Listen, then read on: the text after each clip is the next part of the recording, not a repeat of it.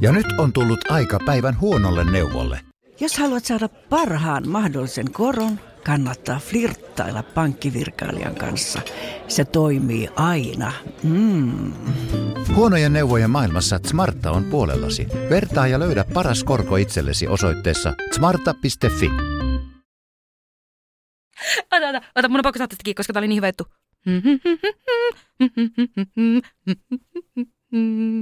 Me unohdin, mitä mä oon sanomassa.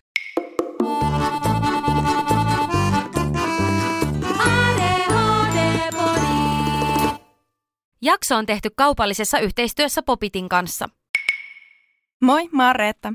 Hei, minä on Ringa. Ja tämä on ADHD-podi. Meät löydät Instagramista at ADHD-podi. Löydät meidät myös www.adhdpodi.fi. Sieltä voit käydä kurkkailemassa, että mitä kaikkea me oikeastaan tehdäänkään.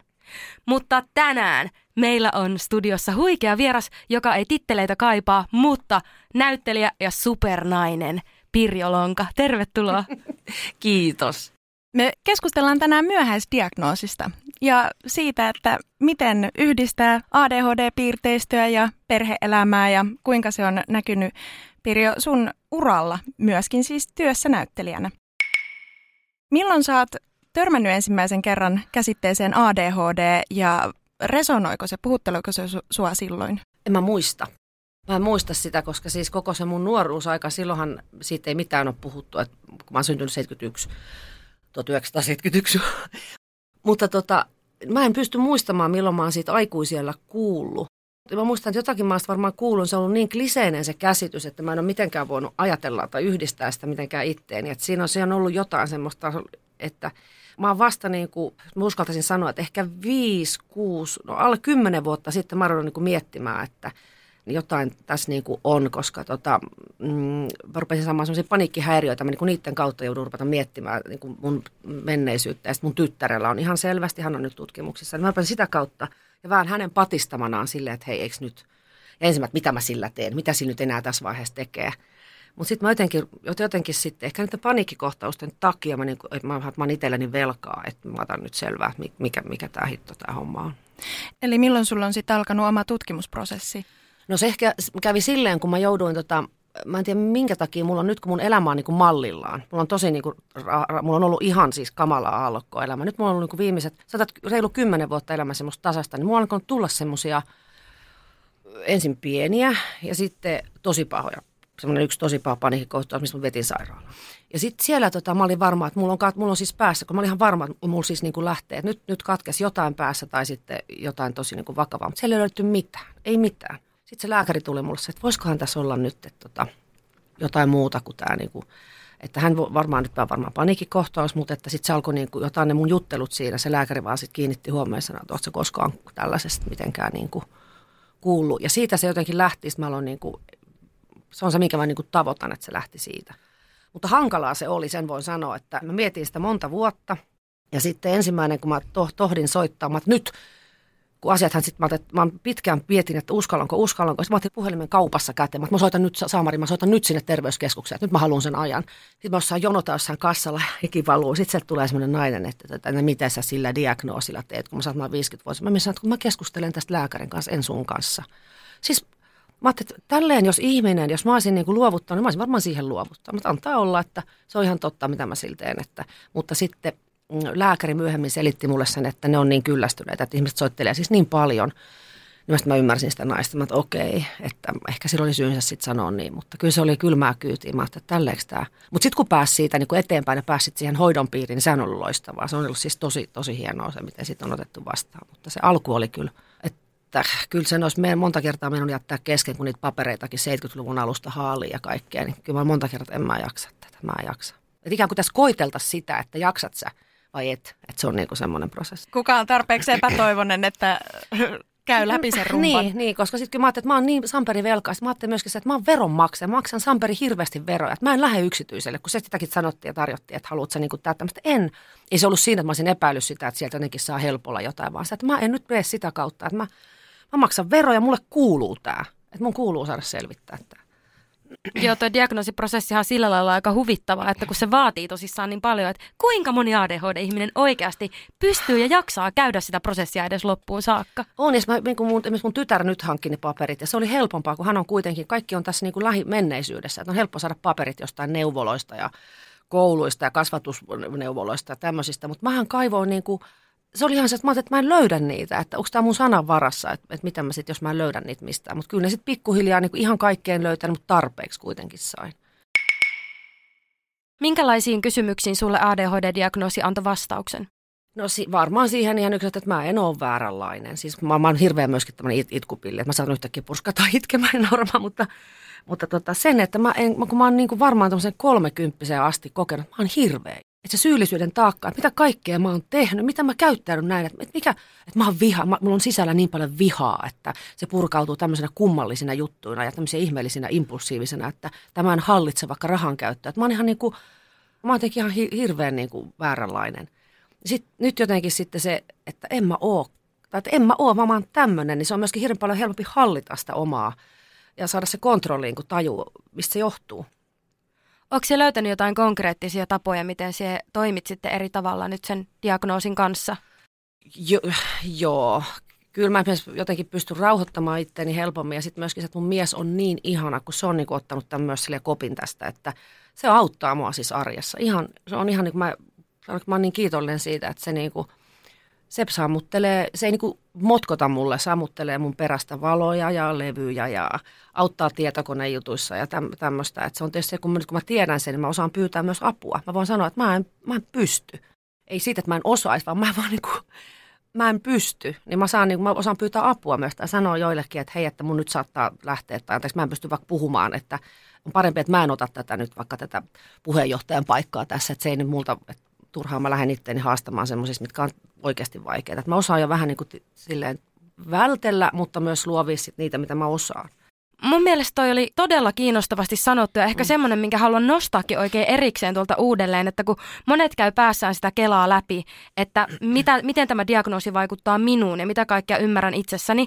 Ja sen takia helposti voi tullakin se, että no en minä sitä tarvii ja jotenkin jopa Joo. väheksyä sitä, mm. koska on just kokenut olevansa vääränlainen ja ehkä minä en edes ansaitse tätä. Joo. Mutta kun sehän on palvelus myös sun lähipiirille, että sun Joo. lähiympäristö, sun niinku perhe saattaa ymmärtää on. sua aivan uudella tavalla ja se voi niin kuin avata monen ihmisen elämän lukkoja. On. Ja mulla on hirveän moni ystävä, ja, ja ihan ystävä, mutta siis myös tuttava, ruvennut miettimään myös itse, niin kuin, että omaa, niin kuin, että tavallaan on saanut semmoisen, että menkää sinne tutkimuksiin, hyvät ihmiset, että, että jos on, koska kyllä mä, mä oon huomannut sen myöskin, että kaltaiset hakeutuu yhteen. Että yhtäkkiä, mitäs meitä on, niin, koska mä oon, mä oon, kun se niin kuin, tavallaan sen bondaa heti, että mit, jotain tuossa nyt on, että tulee hirveän, hirveän hyvin juttu jonkun kanssa. Sitten rupesi pohtimaan, että no kyllähän mä nyt, jos mä nyt, mä voin olla, en ole lääkäri tietenkään, mutta vähän semmoinen, että kyllä sun kannattaa mennä. Että voihan se olla, että sullakin on joku, joku semmoinen juttu, että, että tavallaan se myöskin leviää se, että ihmiset, että tuletaan puhumaan, että se on niin kuin, ja sitten mun alalla meitä on ihan tosi paljon. Tämä on niin kuin ala, jonne hakeutuu myös ihmisiä, jotka, jotka niin kuin eihän se nyt ole hirveän helppoa lavalla ruveta vaikka tanssimaan tai yhtäkkiä, että ei se kaikilta luonnistu, niin se tavallaan siinä saa käyttää just niitä semmoisia niin että, juttuja. Joo. Et, et. Tästä me puhunkaan sitten monesti podcastissa, kun teen pelkästään esittävää taidetta ja just näyttelijän Joo. työtä ja kaikkea vastaavaa, niin siellä tavallaan ne piirteet saattaa näyttäytyä jopa vahvuutena ja positiivisena juttuna. Että se on ihan sama, mikä se yksilön kokemus siitä on, että se voi tuntua itselle haastavalta, mutta sitten se voi olla just se juttu, mitä ohjaaja haluaa. No, no niin, tosi hyvä, kun sulle tulee joku semmoinen random äh, tikki tai tämmöinen niin joku semmoinen purskahdus, jota, joka ei välttämättä edes ole semmoinen harkittu tai mm, on, on. muuta. Se on, tämän, se on tämän alan on. Ja mä just silloinkin, kun mä, mä pääsin kouluun suoraan lukiosta ja se oli silloin kolmevuotinen niin päättyi vaan kanditutkintoon, ei ollut maistereita silloin. Niin tota, tietenkin mulla jäi kesken. Eihän mä siellä millään niin kuin, Ruotsin enkun tunneilla niin kuin, jaksanut istua. Et mä, niin, mä tein sen, mä menin a, niin kuin ammattiin heti. Eli mä en koskaan saanut mun papereita siellä tulos, koska mä en tehnyt niitä lopputöitä enkä tällaisia. Ja nyt kun mä sain tämän diagnoosin, niin mä otin yhteyttä sitten Teakkiin. Mä sanoin, että mitäs hittoa, että, että kun mulla on mahdollisuus niin lääkkeillä istua paikallaan ja kirjoittaa. Niin nyt mä oon niin kuin tälleen, että mä oon nyt kirjoittanut sitä mun opinnäytettä – ihan, mä pystyn neljä tuntia työskentelemään ihan silleen, että ei soi orkesteri päässä. Ja mä oon, saanut, mä oon siis saanut sen, nyt, nyt mulla alkaa ne tentit vielä, että mä saan ne kandipaperit wow. nyt varmaan keväällä. Että on tästä jotain niin kuin hyötyä, en mä olisi ikinä lähtenyt yrittämään ihan niin kuin tästä näin, en mä, se olisi tuntunut tosi ahistavalta. Eikä silläkään, en mä niin paperilla mitään tee. Mä oon ammatissa ollut yli 30 vuotta, mutta siinä on jotain ihanaa saada, että mä sain, mä pystyn. No siis just Niin. ton sinä sillä teet ja Niin. sinä oot ne ansainnut. Tämä ansaitsee aplodit. Niin kuin nyt kun katsoo elämää taaksepäin Mm. ja nyt sä ymmärrät itse sen ADHDn suunnasta paremmin, niin minkälaisista asioista sulle on ollut hyötyä sun näyttelijän työssä?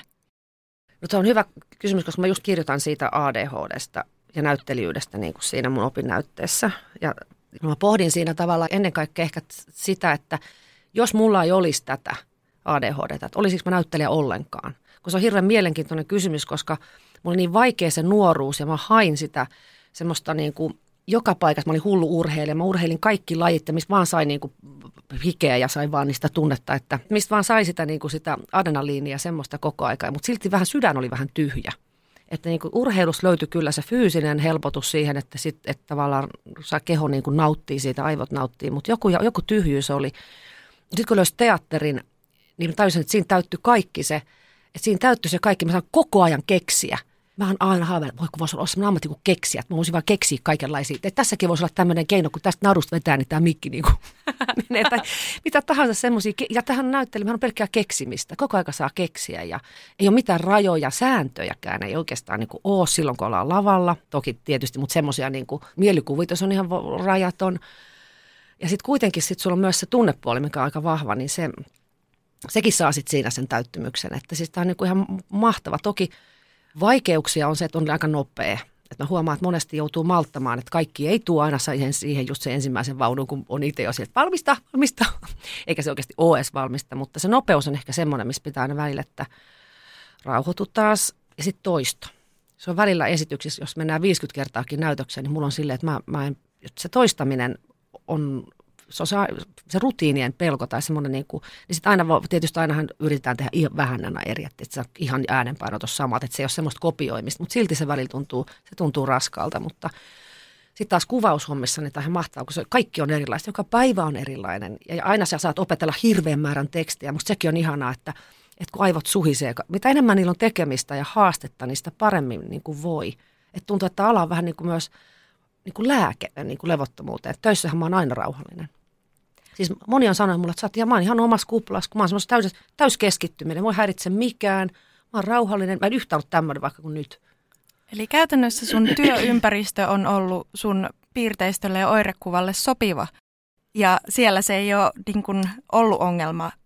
Eli onko siis niin, että jälleen tarkasteltuna taaksepäin, niin onko sun suurimmat haasteet ollut sun yksityiselämässä, sosiaalisessa elämässä, arjessa? Joo, on. Niin se just itse asiassa on, joo. Tämähän itse asiassa on kohtalaisen tyypillistä tytöiksi syntymässä määritellyillä, että voi olla, että ensimmäiset ja vaikeimmat haasteet on esimerkiksi siellä sosiaalisissa suhteissa ja tunneelämässä, mitä tulee yksityiselämään ja se ei välttämättä näy edes koulussa tai työelämässä. No, minkälaista ymmärrystä nyt sitten tämä diagnoosi on tuonut sulle tosiaan siihen? Sä sanoit, että sä et enää koe olevas, miten se oli?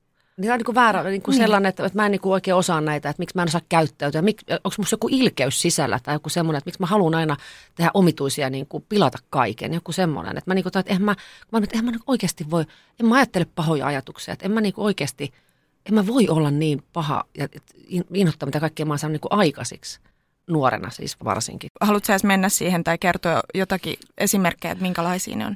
Ei siis ihan vaikka semmoista, mä olin ihan hirvittävä opettajia kohtaan. Mä en pysty, mä en pysty tänä päivänäkään, mulla, mulla olisi niin paljon anteeksi pyydettävää, että mähän olin ihan siis ihan kammottava. Mä kävin jopa käsiksi siis, jos mä niinku, siis mä olin niinku ihan holtiton. Ja sitten just semmoinen, että jos pojat, mä, kyllä mä saatoin vaikka, niin, mä olin tappeluissa ja sitten jos mulla oli joku yhtäkkiä, mulla tuli kyllästymisen piikki, mä sanoin mun parhaalle ystävälle, että äh, mä jaksa sua, että mä, me ei ole enää kavereita. Siis sit tälleen.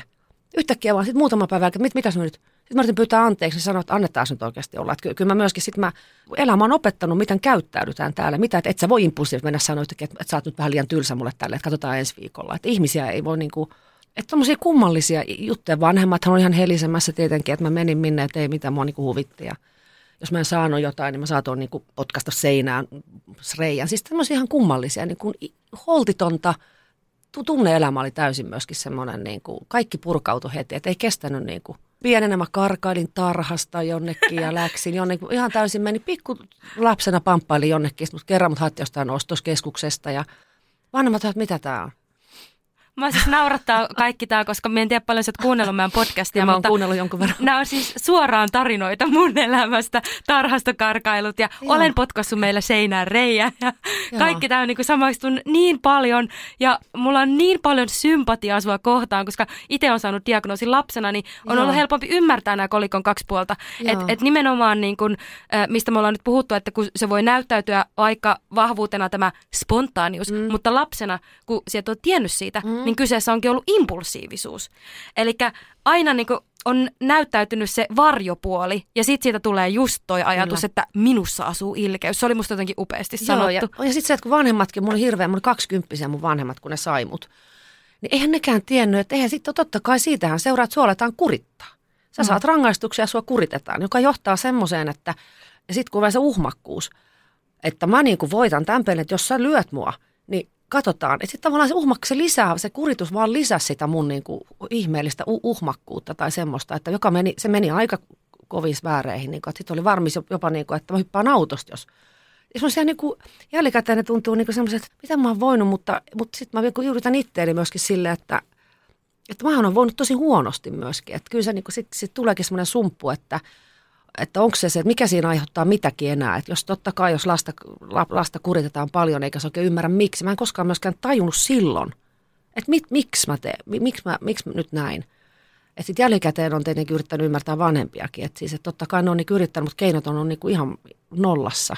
Ja siihen aikaan myös 70-luvulla kyllä oli vielä risueremmiä aika yleistä. Että siis ihan, ihan niin kuin, vaikka se kuulostaa nyt ihan hirveältä, mutta kyllä että moni sai tukkapöllystä lähtien kaikenlaista. Mutta että, että sitten tulee vaan silleen, kun joku just täällä just oli puhumassa ja muualtakin kuulla, että kun on aikuisena aletaan selvittää noita, että mikä on niinku traumaperäistä, mikä on tullut sun peloista tai jostain fyysisestä niinku vaikka ihan suoraan väkivallasta. Ja mikä on sitten se ADHD, että kun niistä tulee semmoinen kummallinen sumppu, että ei tiedä aina, että vaikka just jotkut paniikkikohtaukset, mistä ne niinku tulee. Niin, siihen yllättävän paljon kerkeää kasautua kaiken näköistä ennen kuin se oikea, tai jos sitä oikeaa diagnoosia Mm. ei löydy oikeaan Mm. aikaan. Ja ei ole todellakaan tavatonta, että traumojen lisäksi myös mielenterveyshaasteita tulee sitten ADHD-ihmisille, joilla ei ole tätä diagnoosia. Kyllä. On. Ja sitten musta on ihanaa, että mä jotenkin olen niin iloinen, että tästä nyt puhutaan ja vähän väliä kuulee joka paikasta, että ai sullakin, aina sullakin on. Että jotenkin se, se vähättelyn määrä tai se, että ikään kuin se olisi jotenkin niin kuin ihmeellinen, nyt se sai, niin että se niin kuin häviää. Tai sit, sitä ei olisi, koska sit mullekin jossain vaiheessa, mä olin siitäkin niin kuin suivaannut niin paljon, mutta se on mennyt ohi, että ei sul voi olla, että sun koti on niin siisti. Mä sanoin, että tämäkö se mittari on, että mä voin vaikka sarjamurhaa ja mun koti voi olla siisti. Mutta sä sitten tiedät, että, että ei, mikä mittari se on, vaikka että sulla on aina siistit vaatteet. Se, että what? Että tästä, niinku, äh, mitä ihmettä, mistä puhut? Että ei niinku mitä, että ei ole ihan sitä oikeaa tajua siitä, että se ei näy välttämättä mihinkään. Niin, em, ei munkaan mielestä masentuneet ihmiset tuolla kävele varsinaisesti jotenkin niin kuin näyttämässä sitä, että voi että kun en nyt jaksa tehdä mitään Niin. ja olenpas nyt huono ja saamaton, niin eihän se tosissaan noin mene, että yleensä oli sun eh, tila, joka eroaa jollakin tavalla tästä normista ja ei ehkä niin kuin valtaväestön mielestä niin suotuisalla tavalla, niin eihän se ole semmoinen asia, mitä se tuolla takki auki kävelet huutelemassa. Että sitähän yrittää peitellä kaikilla mahdollisilla tavoilla. Kyllä, kyllä. Ja sitten se, mikä, mikä on se tietysti oma onni, oli se, että mulla oli kuitenkin niin kuin sellaiset niin kuin perus, että ää oli kuitenkin, ei ollut ihan nolla. Että sille, että mä selvisin koulusta sille, että mä en tehnyt mitään. Että sekään ei paljastunut siinä, kun mietin, että jos yhtäkkiä olisi vaikka ollut oppimisvaikeus tai joku semmoinen, niin kyllä, kyllä siinä olisi jäänyt. Kyllä mä olisin varmaan sitten, en mä usko, että mä tässä olisin, jos olisi ollut yhtään mitään semmoista, mitä silloin, siihen aikaan ei osattu hoitaa. Että olisi tapahtunut jotain, jotain niin kuin muoto siirretty jonkin tarkkailuluokalle oikeasti tai jotain tämmöistä, niin voi olla, että asiat ei olisi niin kuin näin. Että onneksi oli kuitenkin semmoinen perusoppimiskyky, että selvisi kaikista, ihan lukioon asti selvisi niin kuin lähes lukematta. Tuohon samaistuu todella moni myöhäisdiagnosoitu. Millä tavalla ADHD-piirteistö on vaikuttanut sun sosiaalisiin suhteisiin?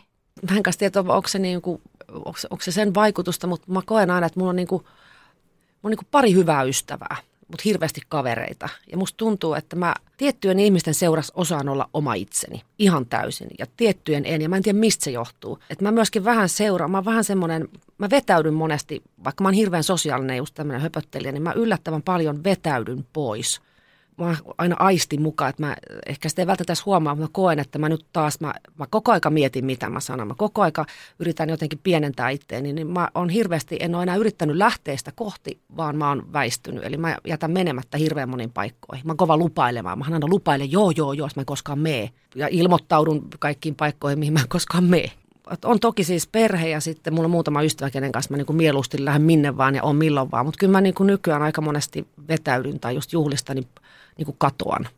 Koska mulla on semmoinen, että ei niin kuin, se kun raja tulee vastaan jonkin juhlienkin jälkeen, vaikka jos alkoholia mä juonutkaan hirveästi, niin mun menee kaksi päivää, että mä toivon siitä. Se jotenkin se, jotenkin mikä se on, ei se välttämättä ole mikään ääni, se on vain joku semmoinen, että mä ehkä mä esitin, mä mietin, että onko se sitä, että mä oon kuitenkin joutunut esittämään koko ajan sen ajan. Että se voi juhlis olla siellä ihan niin kuin, kyllä se, se on se sosiaalinen paine, että sun pitää kuitenkin olla, että onko se sitten se, mikä niin kuin väsyttää.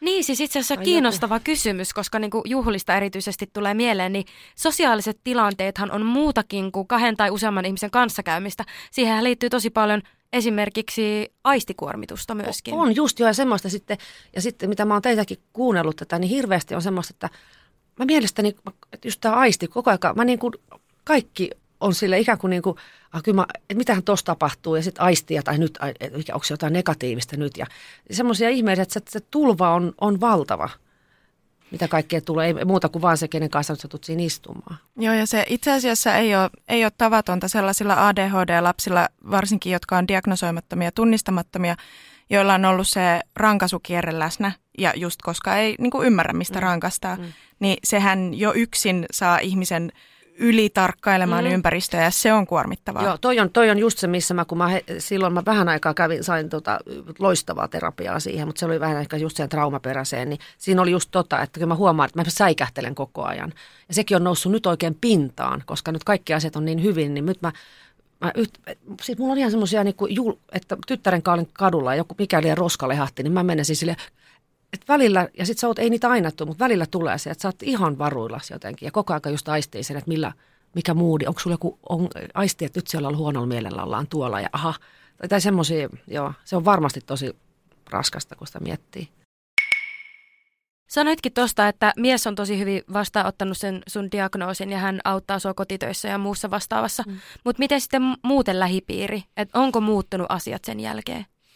No lasten kanssa mä oon jutellut paljon. Mulla on neljä lasta ja, ja, ja mä, nuorimmallekin, joka on, täyttää kymmenen, niin mä niin kuin sanoin, ja sehän oli ihan innoissaan vaan, että, että joo, se ei ole ollut yllätys kenellekään tietenkään. niin, niin mietin siellä alkupuolella, että, että olitkohan ei. siellä loppupeleissä se viimeinen, kelle tämä tuli niin kuin yllätyksenä, että oo, onkohan mulla sittenkin jotain. Joo, joo, kyllä mun tytär sitten niin sanoi, että miksi et sä mene, mutta se oli vaan se, että en mä jaksa ja mitä se nyt ja kauhean vaikeaa. Ja kaikki, se, niin kuin aloittaminen tuommoisen niin tuntemattoman, se tuntuu semmoiselta, että sitä säkkiä en mä edes lähde pöyhimään jaksa, mutta mutta yllättävää sitten oli just se, että mm, mun äidin, vai mun isän kanssa hirveästi ole tekemistä. Meillä on ihan ok välit, mutta ollaan aika vähän tekemisissä. Mutta äidin kanssa tosi läheisiä, niin mulla tuli yllättävä reaktio mun äitiin. Että mä halusinkin ruveta, mä tuli semmoinen etä, etänä, me ollaan siis ihan siis todella läheisiä ja, ja, ja rakkaus on valtava ja kaikkea, mutta muut yhtäkkiä tuli semmoinen, koska hänelle oli vähän ehkä vaikeaa, sen kun mä aloin ylipäätään puhumaan, sanoa, että oot siellä sairas, että mikä sinun mitään on. Niin kuin vähän semmoinen outo, että mit, mitä sä, niin kun mä vähän loukkaannut siitä sen semmoisesta, että mitä siellä nyt rupeat kaivelee jotain tuommoisia juttuja, että mikä siellä nyt, että en minä ainakaan huomat mitään.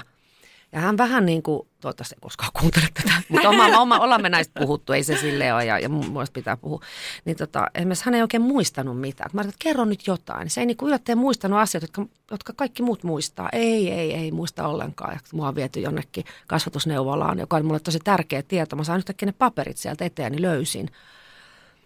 Se oli, mutta hän ei sitäkään niin kuin muistanut ennen kuin sitten se paperi Ai niin joo, että se niin kuin halusi jotenkin työntää sen asian. Mä luulen, että äitikin käsitti, että siinä on kyse jostain, niin kuin, jostain sairaudesta tai jostain tämmöisestä. Ja sitten tietenkin se syyllisyys, että hän ei osannut, kun mä selitin sitten myöskin, että miten mulla on ollut pahoja mieliä silloin pienenä, niin se oli ehkä aika iso juttu sitä äidille kuitenkin, että se niin kuin halusi vähän sitä työntää. Enkä mä sitten ole sitä sen koomin nyt hänen kanssa käynytkään läpi.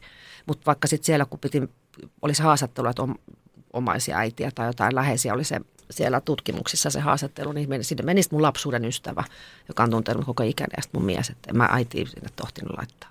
Ei ole tavatonta, että tämän sukupolven henkilöt, heillä on niin kuin nimenomaan, jos puhutaan neurovähemmistöistä, autismi, ADHD, niin siinä on niin kuin tosi iso semmoinen muuri, että se on joko laitoshuolto Joo. tai sitten normaali ihminen, että sitä välimaastoa ei jotenkin hahmoteta. Joo, vielä. ja sitten se, että kun tavallaan, niin kuin, vaikka on tietysti, se on, mä ymmärrän sen, jos mä itsekin ajattelen äitinä, että, että heti tulee se, alkaa se oma defenssi, koska mä vaan halusin puhua tästä, niin heti semmoinen säikäydys, että minä en ainakaan, että, että mit, mit, ihan kuin hä- häntä syytettäisiin jostain. Joo, parhaani Joo, tein, niin, parhaani parhaani tein, ja niin, mitä minä olisin voinut, enhän minä siihen aikaan, että joo mä tiedän ton, mutta mä vaan niin kuin sanoin, että mitä mä nyt aion tehdä, että mä aion nyt niin kuin tämän selvittää ja tämä, ja siksi mä haluan niitä papereita vaikka kaivella, en sen takia, että häntä syytettäisiin mistään. Kyllä mun äitikin nyt jo vähän ymmärtää paremmin, kun tästä on puhuttu, koska kyllähän se on periytyvää ja mä luulen, että se on, meillä on sitä suvussa kyllä sille. Ja mun isäkin on hyvin voinut olla hyvin sisäänpäin kääntynyt ja impulsiivinen ihminen, että on meillä monilla varmasti mitään aikana jäänyt diagnosoimatta ja sitten ihmiset on vaan muuttunut erakoiksi tai, tai väkivaltaisiksi tai vi, viina vienyt tai tämmöisiä. Että siinäkin alla voi olla jotain semmoista diagnoosin paikkaa. Ja nyt on tullut aika päivän huonolle neuvolle. Jos haluat saada parhaan mahdollisen koron, kannattaa flirttailla pankkivirkailijan kanssa. Se toimii aina. Mm. Huonojen neuvojen maailmassa Smarta on puolellasi. Vertaa ja löydä paras korko itsellesi osoitteessa smarta.fi. Onko sinulle kertynyt luottokorttimaksuja, osamaksueriä tai pieniä lainoja? Kysy tarjousta lainojesi yhdistämiseksi Resurssbankista. Yksi laina on helpompi hallita, etkä maksa päällekkäisiä kuluja. Resurssbank.fi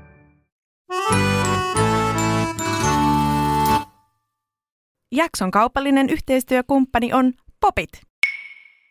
Onko huomannut, että iän myötä myös lääkityksen tarve lisääntyy? Joo, meikä milleniaalilla on varmaan kolme dosettia käytössä. Mutta mistä sinä muistat ottaa kaikki ne? No eihän mä meinaa muistaakaan, mutta onneksi on Popit. Popit on semmoinen pieni laite, joka muistuttaa lääkkeiden ottamisesta. Se kiinnitetään lääkeliuskaan ja se on niin fiksu, että se tietää milloin liuskasta on unohtunut ottaa lääke. Popit lääkemuistutin toimii yhdessä Popit Med-nimisen sovelluksen kanssa, joka itse asiassa on ilmainen ja sitä voi käyttää myös ilman Popit-laitetta. Eli ei haittaa, jos sun lääke ei olekaan liuskassa. Lisää Popitista voit kuunnella jaksosta, jossa keskustellaan syväluotavammin siitä, millaisia seurauksia sillä voi olla, kun unohtaa lääkkeet. Popitilla on ADHD-podin kuuntelijoille ihan oma tarjous, nimittäin koodilla ADHD-podi X Popit, kaikki isolla ja yhteen, saat 20 prosenttia alennusta laitteesta, joka pitää huolta siitä, että muistat ottaa säännöllisesti sun lääkkeet. Siispä mene nyt sovelluskauppaan, etsi sieltä Popit Med ja pysy kartalla. Pop it like it's hot!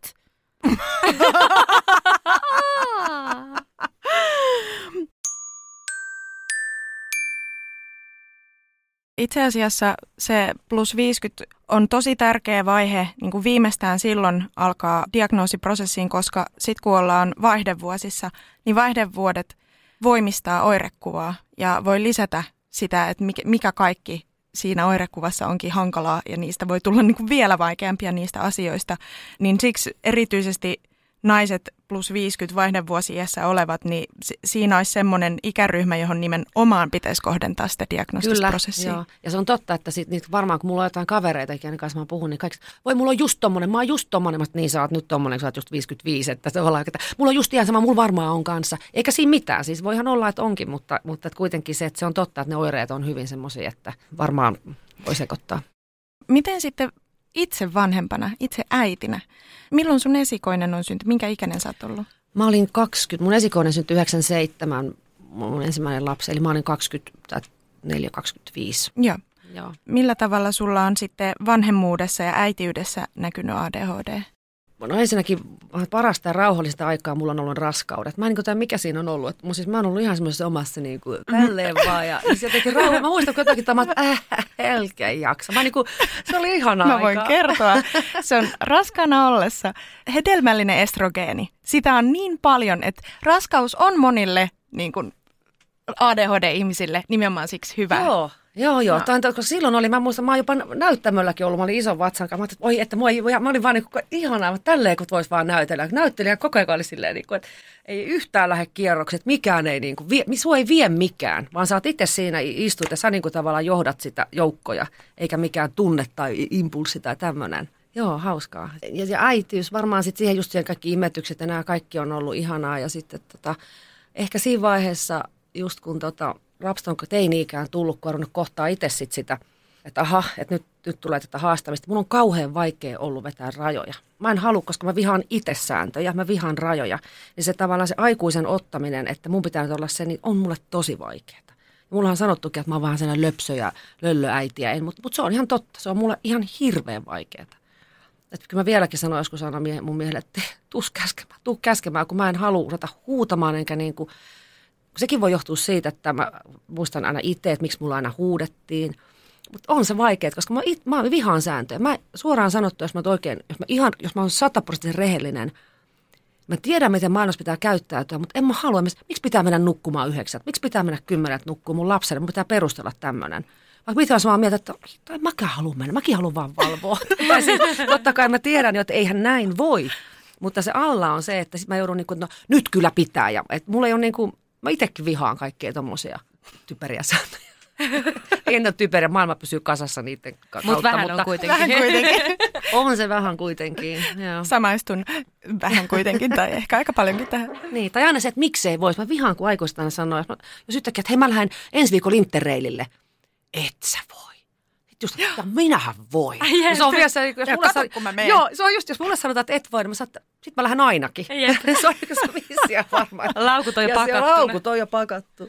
Joo. Tuliko sulle minkäännäköistä katkeruutta siitä, että se et saanut diagnoosia nuoruudessa tai lapsuudessa? Tuli. Kyllä mun tuli se. Mun tuli, mä tulin ensin vähän niin kuin jotenkin ensimmäisenä itsesääli. Mä varmaan itseäni niin kuin jotenkin itkeskelin ja sitten mietin, että voi sitä pientä pirjoa ja mietin, että, että mitä mä kaikkea. Ja sitten mun tuli viha, mä tulin, mä tulin tosi vihaseksi. Mietin nyt opettajiakin, mutta eikö kukaan on niin kuin, eikö siihen aikaan sitten oikeasti kukaan niin kuin miettinyt mitään syytä millekään, vaan ne mietti vaan sitä, että niin kuin ulos siitä kiusan kappale, eikä sitä, että mistä joku asia johtuu. Ehkä silloin sitten ei ole sellaisia ajateltu. Mutta kyllä mulla tuli semmoinen, niin mutta se on nyt, se meni jotenkin nyt ohi, koska eihän sille oikein voi mitään. Et mä en oikein voi sellaista niin enää pohtia. Et nyt yrittää vaan itse just, että nyt vaikka mun tytär just, niin kun mä tosi paljon puhutaan, että me ollaan tämmöinen vertaistuki toisillemme. Hän on jo 20 23. 23. Apua, meni väärin. No, mutta kuitenkin niin kuin, hänelläkin on ollut tosi, ei nyt ihan yhtä kaoottinen kuin muulla, mutta hyvin, että on ollut tämmöistä varastelua. Ihan vaan pitää vaan mennä kokeilemaan, että, se, että varastellaan. Sitten tuo poliisiautolla kotiin silleen, että niin mua on alkanut kans, häntä, mä, mä, tunnistin heti, kun se istui siellä Maijas 12-vuotiaan, minkä ikäinen mä menen, että mua alkaa naurattaa, mä en kestä tätä tilannetta. että mulla ei niinku yhtään aikuisen auktoriteettia. Sulla on vaan sille, äitistyttö. Joo, niin, tiedätkö, tiedätkö, ja sitten mä, sit mä näen, kun se on siellä silleen, ja samaan aikaan pitäisi mun mies sanoa, että mitä hitto nauratteko te? Että ootteko te, että, että, että nyt ymmärrät tämän tilanteen vakautta. Mä, että mä ymmärrän, ymmärrän, mutta mä en tiedä mikä tässä nyt on. Mikä tässä nyt on. Ja mehän puhuttiin se, mutta, mutta nyt jälkikäteen kaikissa tempuissa, mitä se teki, niin mä olin ainoa, joka sanoi, että, että mä en ruvennut. Mä olisin voinut huutaa, antaa rangaistus, mutta tiedät, että se ei olisi auttanut. Ainoa, mikä auttaa on se, että ymmärrät sen, miten typerää toi on. Ja tosta jää merkintä. Ja ei, kun sä et kuitenkaan tarvi mitään. Mutta kun ne ei ole ne syyt, ei ole niitä.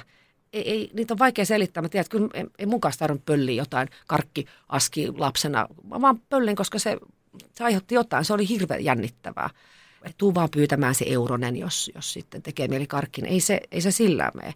Mutta joku siinä, että me ollaan pystytty puhumaan niin paljon, niin se on auttaa. Mä luulen, että mä oon pystynyt auttamaan mun tytärtä sillä. Mä uskon, että mä oon tehnyt oikein kuitenkin. Että mä en ole syytänyt sitä, sitä sille sitä rangaistusta ja sitä, että sä oot nyt, nyt että sä oot tommonen ja tämmönen ja tommonen. Toki eri toisilla lapsilla sit se on hauska, hauskaa taas, että sit mä oon suhtautunut niihin vähän eri tavalla, koska ne on kuitenkin, ne on ihan erilaisia. Ja niille voi sanoakin vähän niin kuin sitten tavallaan. En mä niillekään huutaa osaa, mutta siis kuitenkin vaan pikkasen eri tavalla. Mutta toihan on vaan aivan niinku ihanaa vanhemmuutta, että oikeasti kohtaa sen lapsen ja myös se, että ei pidetä asioita jotenkin itsestäänselvänä tai semmoisena, että näin kuuluu tehdä.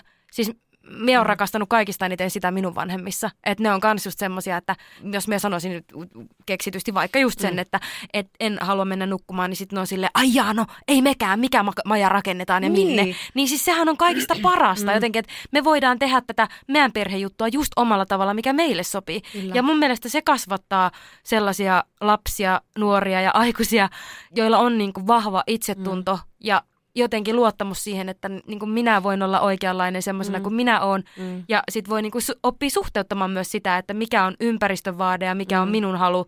Et ei sekään minusta ole hirveän tervettä, että jotenkin sokeasti vaan totellaan sääntöjä ja tehdään asioita niin kuin ne kuuluu tehdä. On se on just noin. Ja sitten se, että kun kaikki tänä päivänä, kun tuo nuorten elämä on ihan kaoottista muutenkin, pitäisi tietää sitä, pitäisi tietää tätä, niin sitten mä just toi, kun mä itsekin muistan se työpaikan loputon vaihto, miss, missään kaksi päivää tuolla, kolme päivää täällä aina sitten, jos ei muuta, niin sitten vaan lähtee läiskimään.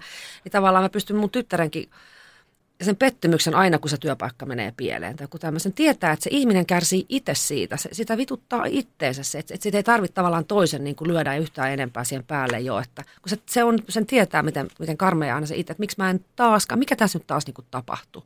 Ja mäkin muistan itse, että ne pettymykset kun on karvaita itselleen, että ei siihen tarvitse ketään ulkopuolelta enää sanomaan, että kyllä toi nyt meni taas niin käteen toi sun juttu. En voisi olla enempää samaa mieltä. Tämä oli niin hyvä.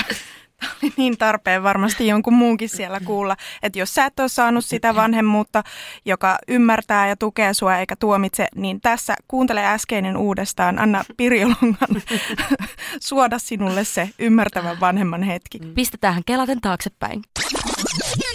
Mäkin muistan itse, että ne pettymykset kun on karvaita itselleen, että ei siihen tarvitse ketään ulkopuolelta enää sanomaan, että kyllä toi nyt meni taas niin käteen toi sun juttu sun.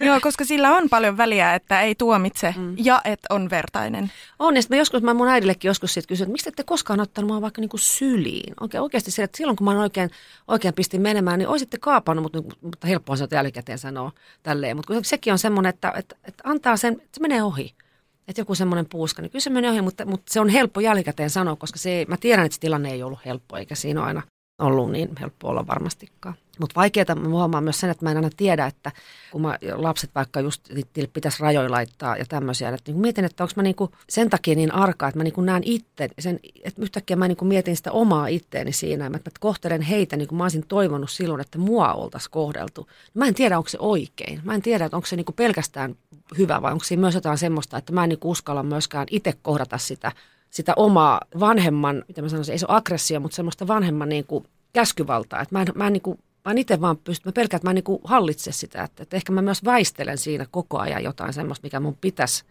kohdata. Tosin kohta se on aika ohi, mun lapset alkaa olla niin isoja, mutta jotenkin ylipäätään, siis mun on hirveän vaikea pitää puolia. Mä, jos vaikka nyt alkaa riidellä jonkun kanssa, niin en mä pysty siihen. Mun menee, joko mä vaikenen, tai sitten mun kiettää niin yli, että mun menee siis niin yli, että siinä on, alkaa olla taas hyvä, että ei niin kuin, joku se välimuoto on se, mitä mä en niin kuin oikein osaa. No mutta jos kuitenkin sun lapsuudessa käskyvalta ja auktoriteettia on käytetty väärin niin kuin sinua vastaan. Niin. niin tälle keittiöpsykologin mm. niin. penkiltä, niin se kuulostaa ihan ymmärrettävältä, että ei halua käyttää sitä väärin myöskään. Ja toisaalta jos on konfliktitilanne, riitatilanne, mm. niin ei ole ikinä myöskään oppinut niitä rakentavia välineitä, että miten, miltä musta tässä tuntuu ja mitä mä haluan kommunikoida, mitkä mm. ne mun rajat on, koska on. niitä ei ole kunnioitettu silloin, on. kun on ollut pieni. On jotain siinä, että ihaillaan aina, kun joku ihminen pystyy ilmaisemaan vaikka, että stop siihen paikkaan. Ja nyt mä en halua, että mä kohdella näin ilman, että se alkaa edes itkemään tai menee semmoiseen. Että se, se, on, niin kuin, se on, mä aina yritän sitä opetella, mutta mä vieläkin väistän näitä tilanteita. Että mä niin kuin en hakeudu niihin tilanteisiin. Kyllä mä sitten lähden, jos mä huomaan, että nyt alkaa jossain jotain, niin mä niin kuin poistun. Että ei mene överiksi. Mulle on ollut ihan käsittämätöntä huomata, että kun vanhemmuushan, lapset on lainassa ja ne ei ole niin kotona ja lähellä ja kellekään meistä on luvattu, että meidän suhde vanhempiin tai suhde lapsiin säilyy niin kuin mm. mitenkään hyvänä mm. sitten aikuisena. Mutta oikeastaan niin kuin koskaan ei ole liian myöhäistä myöskään omien aikuisten lasten kanssa niin kuin pyrkiä koko ajan paremmaksi vanhemmaksi mm. heille, kun se kuitenkin voi olla korjaava kokemus vielä kauan jälkeenpäin, mm. että tulee vanhempana omaa aikuista lastaan vastaan. On, joo. Mä kyllä mä siis kunnioitan siis mun lapsia ihmisinä ihan valtavasti. Että ne on tosi hienoja tyyppejä. Että kyllä mä ajattelisin, että en mä nyt ihan kerta kaikkiaan ole voinut kaikkea pilata. Että ne on tosi hienoja nuoria aikuisia. Että ihan sille, että ne on paljon ja miten järkevää, vaikka mun tytärkin on, vaikka hänellä nyt on ADHD, niin se on miljoona kertaa järkevämpiä niin kuin, kuin minä silloin olen. ei se, ei se kuitenkaan ihan niin holtiton, mutta siinä on varmaan joku kanava ollut kuitenkin, että on pystynyt purkamaan sitä sitten, niin kuin, että on tästä nyt puhuttu kun eihän silloin mitään puhuttu mistään, eikä niin itse tiennyt yhtään, mistä on kysymys. No mua itse asiassa kiinnostaakin toi, että kun teillä kuulostaisi olevan todella hyvät välit ja aika hyvä kommunikaatio sun lasten kanssa, ja tämä tilanne ei ole kaikilla, ei varmasti kaikilla meidän kuuntelijoillakaan, joten mitä sun lapset on sanonut, tai onko ne jotenkin kommentoinut siis sinua kasvattajana? No kyllä mä oon puhuttu, että ah, kun aina on se, että mulla on vaan aina puhuu mä sanon oikeasti näitä vaan, mitä mulle on sanottu. Että, että se johtuu paljon siitä, että mua ei tarvitse pelätä. kun mä oon aina miettinyt sitä kääntöpuolta, että okei, että mä oon sitten tämmöinen löllölöllörö äiti, mutta ne ei pelkää kertoa mulle mokistaan. Ja sitten kun mä muistan itsekin sen, että lapsellehan aina sanotaan, että totuus pitää kertoa.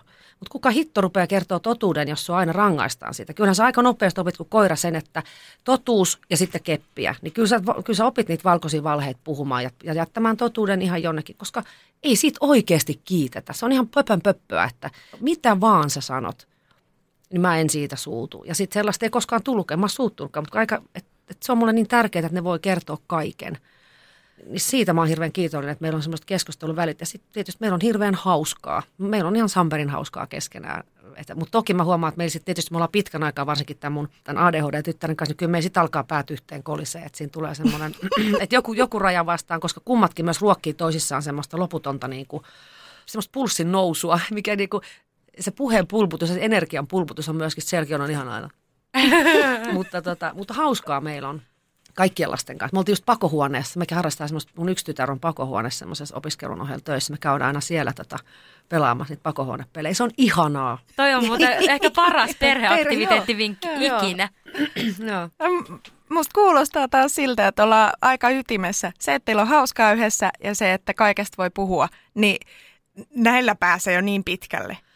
On, on koska se, se pelko on niin, mä tunnistan sen niin paljon lapsuudesta ja sitten jostain ihmissuhteesta aiku, nuorena aikuisena, että se tappaa kaiken. Että sit se, se hallitsee kaikkea se pelko ihan, pien, ihan pienissäkin asioissa, niin sitten tota, se, mä en halua semmoista ikinä kenellekään. Musta olisi ihana nähdä sellainen Pirjo, joka ei pelkää olla oma itsensä ja että sä hoisit niissä paikoissa ja tilanteissa just sellainen, kun sä ihan aidosti oikeasti sisimmässä oot ilman, että sä yrität hillitä, peittää, mm. maskata, kontrolloida, arvioida ympäristöä.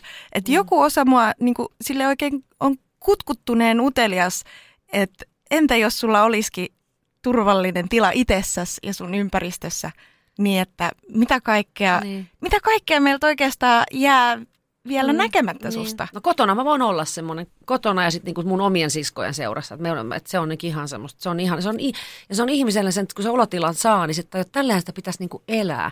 Mutta mäkin on tämän ikäinen jo, niin ne on niin syvällä, ne on niin syvällä ne, että just, että se itsensä tarkkailu koko aika jossain tilanteissa, niin se on, silloin sä et pysty edes kuuntelemaan mitään. Se koko ajan kaikki menee siihen vaan, että, että sitä oot niin tietoinen kaikesta ja sitten tajut, että pakko paeta. Ettei niin kuin. Ja niitä on hirveän paljon, vaikka sä sen tiedostaa, että mun pitäisi nyt olla tässä, mutta ei, ei se ole niin, ne on niin, ei ole niin, niin helppoa. syvällä. Joo, ei se ole helppoa. Pirjo irti. niin. Sehän on ihanaa myöskään, kun se tietää kotonakin, sit, kun, kuinka hauska voi olla ja kuinka hauskaa. Sitten aina kuitenkin yrittää, sit, jos se on yhtä, pienikin on se este siinä, niin ethän sä pysty olemaan se hauska veijari jossain tuolla, sit, että saadaan se pettymys. Nyt ne ei taju, että mä oon oikeasti hyvä tyyppi. Mä taas vaikein, tai oli jotenkin taas jotenkin jotain, esitin jotain. Mä uskon, että moni myös samaistuu tähän niin kuin sun kokemukseen. Että tosiaan mitä, mitä niin kuin pidempää aikaa mennyt ja mitä niin kuin juurtuneemmat tai jotenkin, mikä se on, ne, niin kuin ne urat on jo mm. todella urat, mm. niin sitä voi olla vaikea muuttaa. Mutta mä haluaisin niin kuin uskoa, mm. että se olisi ehkä mahdollista, ainakin jossain määrin vielä. Kyllä se on mahdollista nyt, kun se tää, nyt tästä tie urkenee. Ja sitten yhden asian mä haluan vielä sanoa, että mä en unohda sitä, mikä on ollut mulle kanssa toi, tota, toi tyttöyden ja toi naiseuden homma. Että se oli aika rankkaa äh, silloin just pienenä, kun mäkin näytin vielä, mä olin ihan pojan näköinen, niin mua niinku se, se pojaksi niinku tunkema, sä oot niinku poika ja sä oot, ei tytöt ole tommosia. Se niinku, sekin jätti muun aika syvän jäljen. Mä oon sitä vähätellyt aina, että minun ei satu tämmöiset sanat ja sanokaa mitä sanotte. Ja, mutta jälleen nyt mä oon niinku aikoisena miettinyt, että voi herra jesta, se totta kai se on ollut ihan kauheata. Sitten mä yritin pelata kas jääkiekkoa ja mä aloin harrastaa kaikki tämmöisiä niinku, kaikki, mä en saanut laittaa kynslakkaa, mutta niinku, mun meni, että mitä ihmettä, sekin on ollut, se on myös mysteeri. Mä että mitä kaikkea se on minussa mahtanutkaan aiheuttaa. Että vielä kun menin teatterikouluun, niin sielläkin vähän jatkui se sama, että kun mä en ollut feminiininen, unelias nainen, eikä musta sellaista saa Samperin millään. Tai toki joku rooli voi olla, mutta niin kuin minä en ole semmoinen, niin sielläkin vähän sellaista, että he, hetkinen, että, että nyt sitä naisellisuutta kehiä. Mä, niin kuin, mä vihaan tällaista. Että mikä nainen, mikä, että et, et, tytön, tytön pitää sitten olla Samperin jonkun tietynlainen ja poika saa tehdä. Mä en kestä, mä en voi sietää tällaista niin ajattelua. Ja sitten mäkin aloin kuitenkin, mähän aloin siinä sitten niin kuin sopeutua ja luovikas olla vähän semmoinen, ei mitään katoja, ei mitään meikkiä laiteta, kun ettei itse, ettei mitään niin tämmöisiä. Ja nythän mä nautin tietenkin, nyt se on ihan eri, mutta se oli silleenkin harmittaa tavallaan se nuoruus, että mulla se tyt, tyttöys. Paljon jäi semmoista niin kuin tyttöyttä mulla sieltä lapsuudesta niin kuin pois. Ja se on ihan hirveä sääli, että se on ollut niin ahdas se tytön tila, niin kuin rooli tai Joo. Kuva, että miksi sinne ei mahtuisi vilkas ja eloisa tyttö Niin. myös. Ja ihan yhtä paljon on Niin. tyttö On. kuin joku toinen. Kyllä, ja sitten tänä päivänä huomaa vielä myös koulussa sen, että jos tyttö tekee koulussa jotain, ja vaikka pientäkin, kommentoi vaikka toisen vaatteita, siihen puututaan. Näin ei puhuta ja näin ei kaveria ei millään tavoin ei saa. Poika potkii pallolla päähän, heittelee toistuvasti ja tekee juttuja, niin miksei nyt on vanhempain palaveri koolla?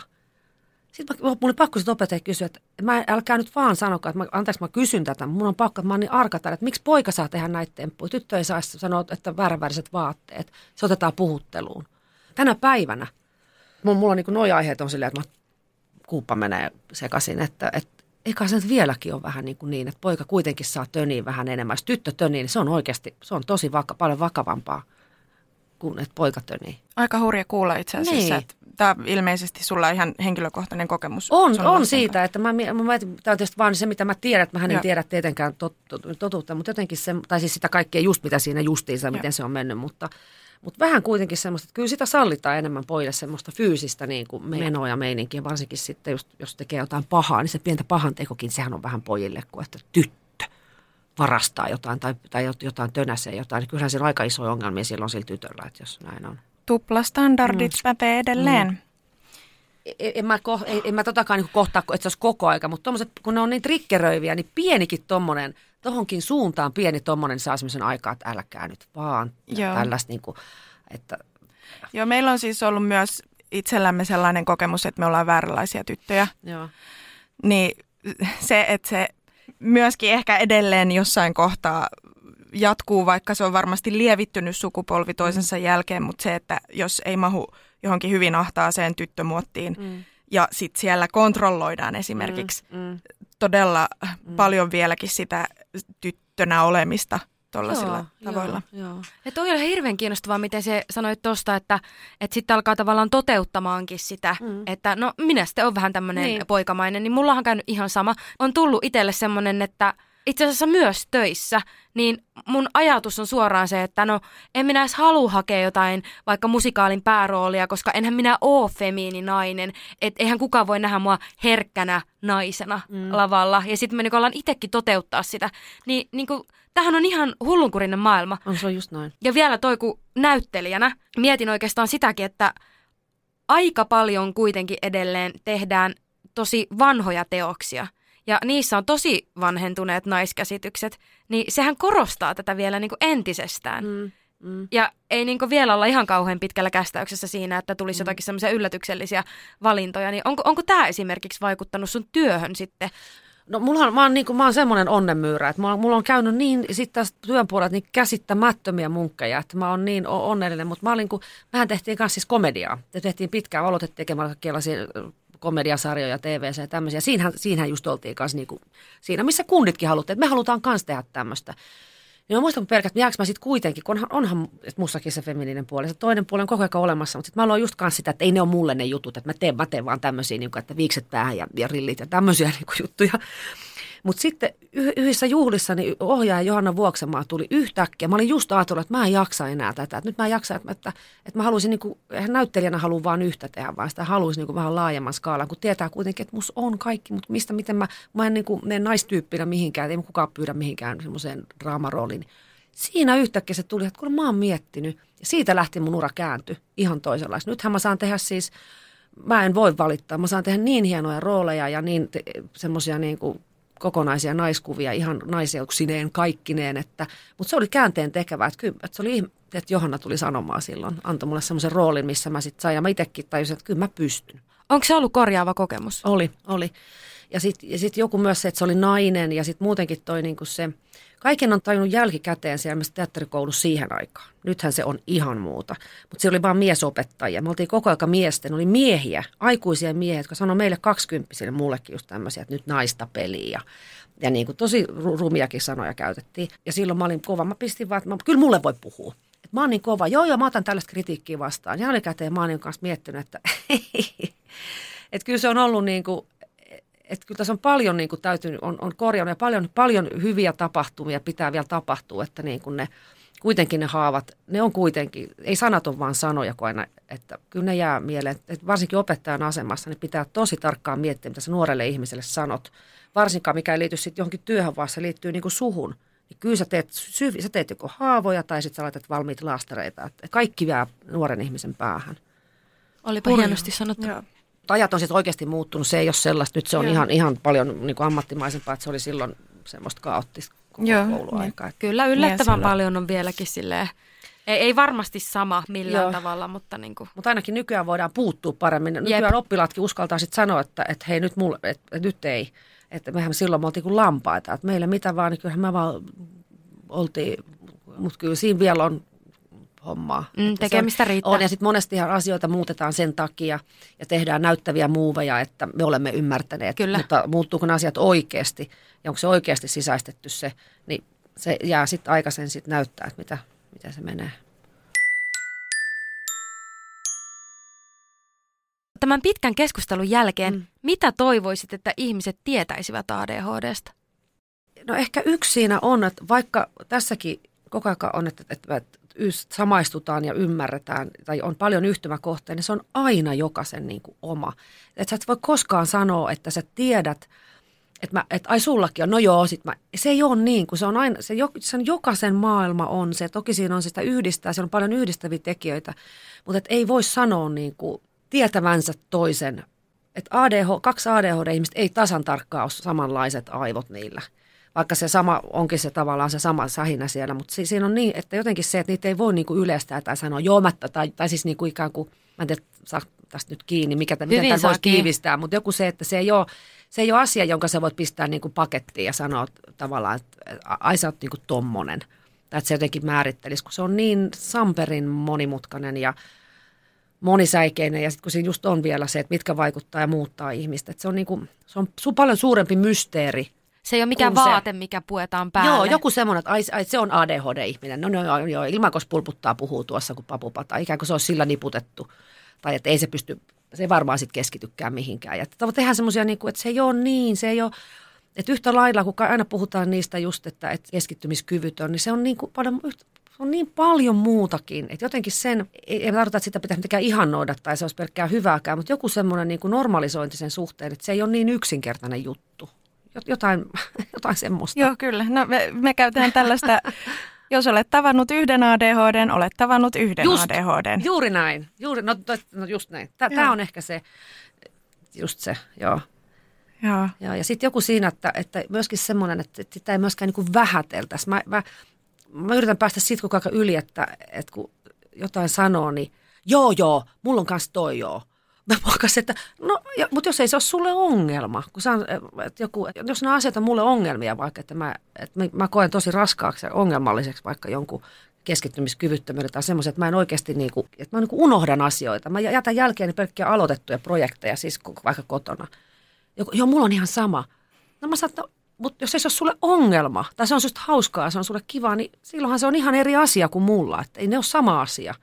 Koska itse mua ahistaa tai siis aiheuttaa mulle paljon stressiä, että mikä tässä on, kun ei se ole kivaa. Se on hauskaa jonkun mielestä, mutta se ei ole niin kuin, mulle se ei ole hirveän kivaa, että mulla on puolet huoneesta tapetoitu ja sitten on unohtunut, mä en jaksa jatkaa sitä. Maala, toisessa huoneessa maalataan jotain. Sit, niin kuin, että se ei ole niin kuin, että mulle se on, niin kuin on, vähän ongelma. Just näin. Joo, se on, joo, Kyllä. Samaistun taas vahvasti ja alkoi silleen lievästi vituttaa.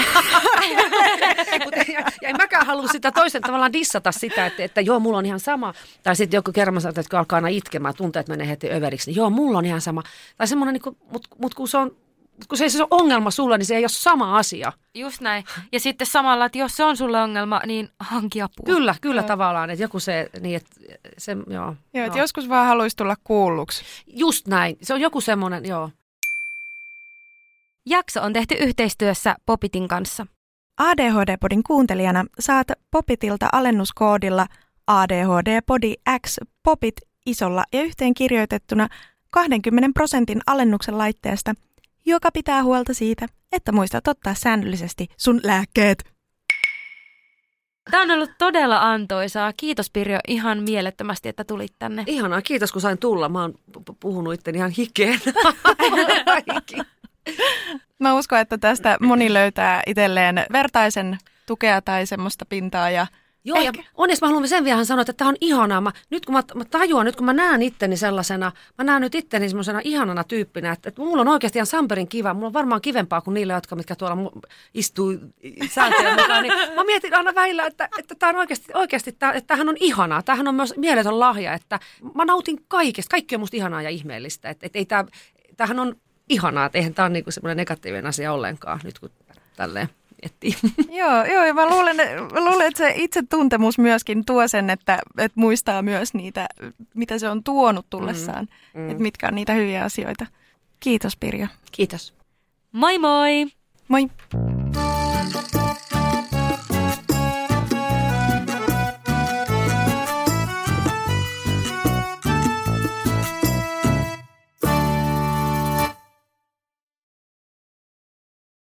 Ja nyt on tullut aika päivän huonolle neuvolle. Jos haluat saada parhaan mahdollisen koron, kannattaa flirttailla pankkivirkailijan kanssa. Se toimii aina. Mm.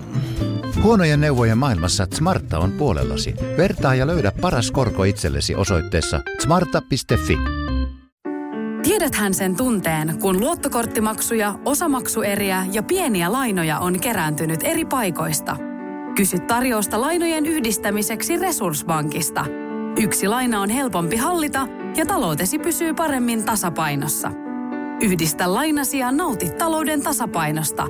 Resurssbank.fi